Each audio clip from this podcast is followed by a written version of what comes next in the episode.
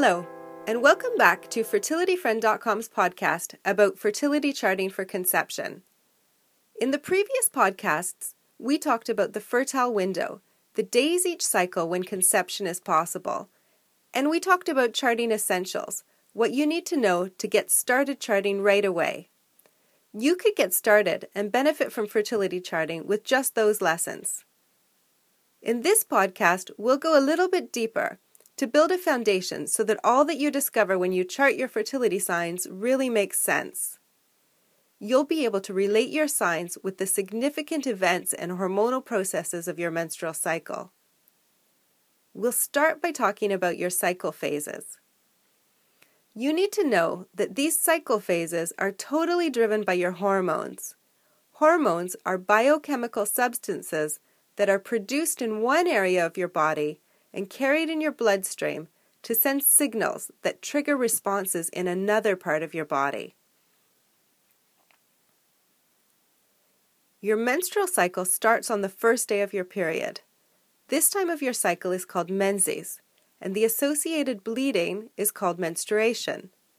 Menstruation is not really a cycle phase, but it's the event that signals the beginning of the cycle and the start of the follicular phase.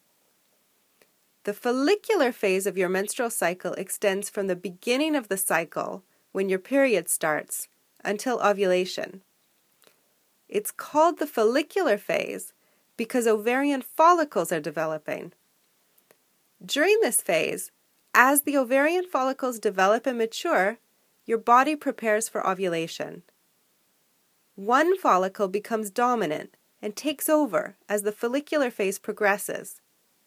This follicle will eventually develop and release an egg that can be fertilized. That's ovulation. The length of the follicular phase can vary from woman to woman and from cycle to cycle. This is the phase of the menstrual cycle that's variable. You're most fertile at the end of this phase, during the days just before and including ovulation. The hormone estrogen dominates the end of this phase. That is, there's increasingly more estrogen present in your bloodstream as you get closer to ovulation at the end of the follicular phase. The next phase of your cycle is called the luteal phase.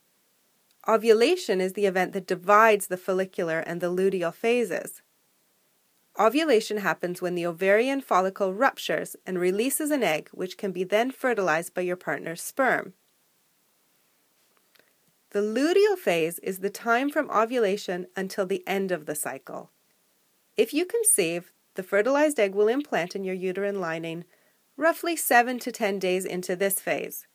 If there's no conception, the uterine lining will shed, that's your period, and your body will begin to prepare for a new cycle.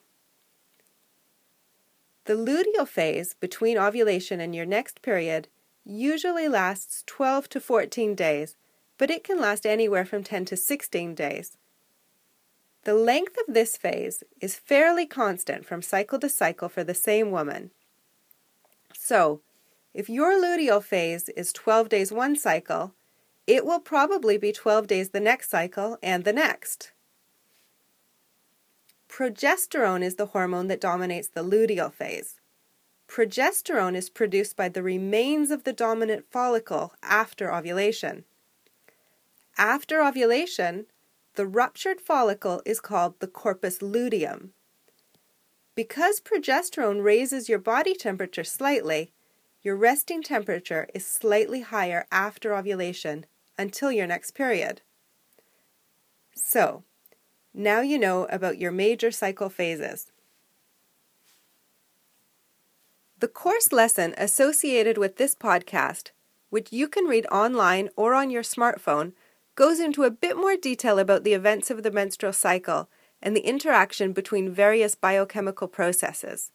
If you would like to go a little bit further, please read the lesson fully online at fertilityfriend.com/courses or on your phone. This concludes the podcast about your cycle phases. The main points to remember from this lesson are the following. The menstrual cycle can be divided into the following phases menses, the follicular phase, which is before ovulation, ovulation, and the luteal phase after ovulation. Ovulation is the event that divides the follicular and the luteal phases. Remember, the follicular phase length may vary from cycle to cycle and from woman to woman. It's the follicular phase length that determines the cycle length and the cycle length variations. The luteal phase length is constant, rarely changing by more than a day or two from cycle to cycle for the same woman. The luteal phase usually lasts from 12 to 14 days, but may last from 10 to 16 days. And most importantly, the best time to conceive is just before and during ovulation. In the next lesson, we'll talk more about how your fertility signs relate to your hormones. Thanks for listening.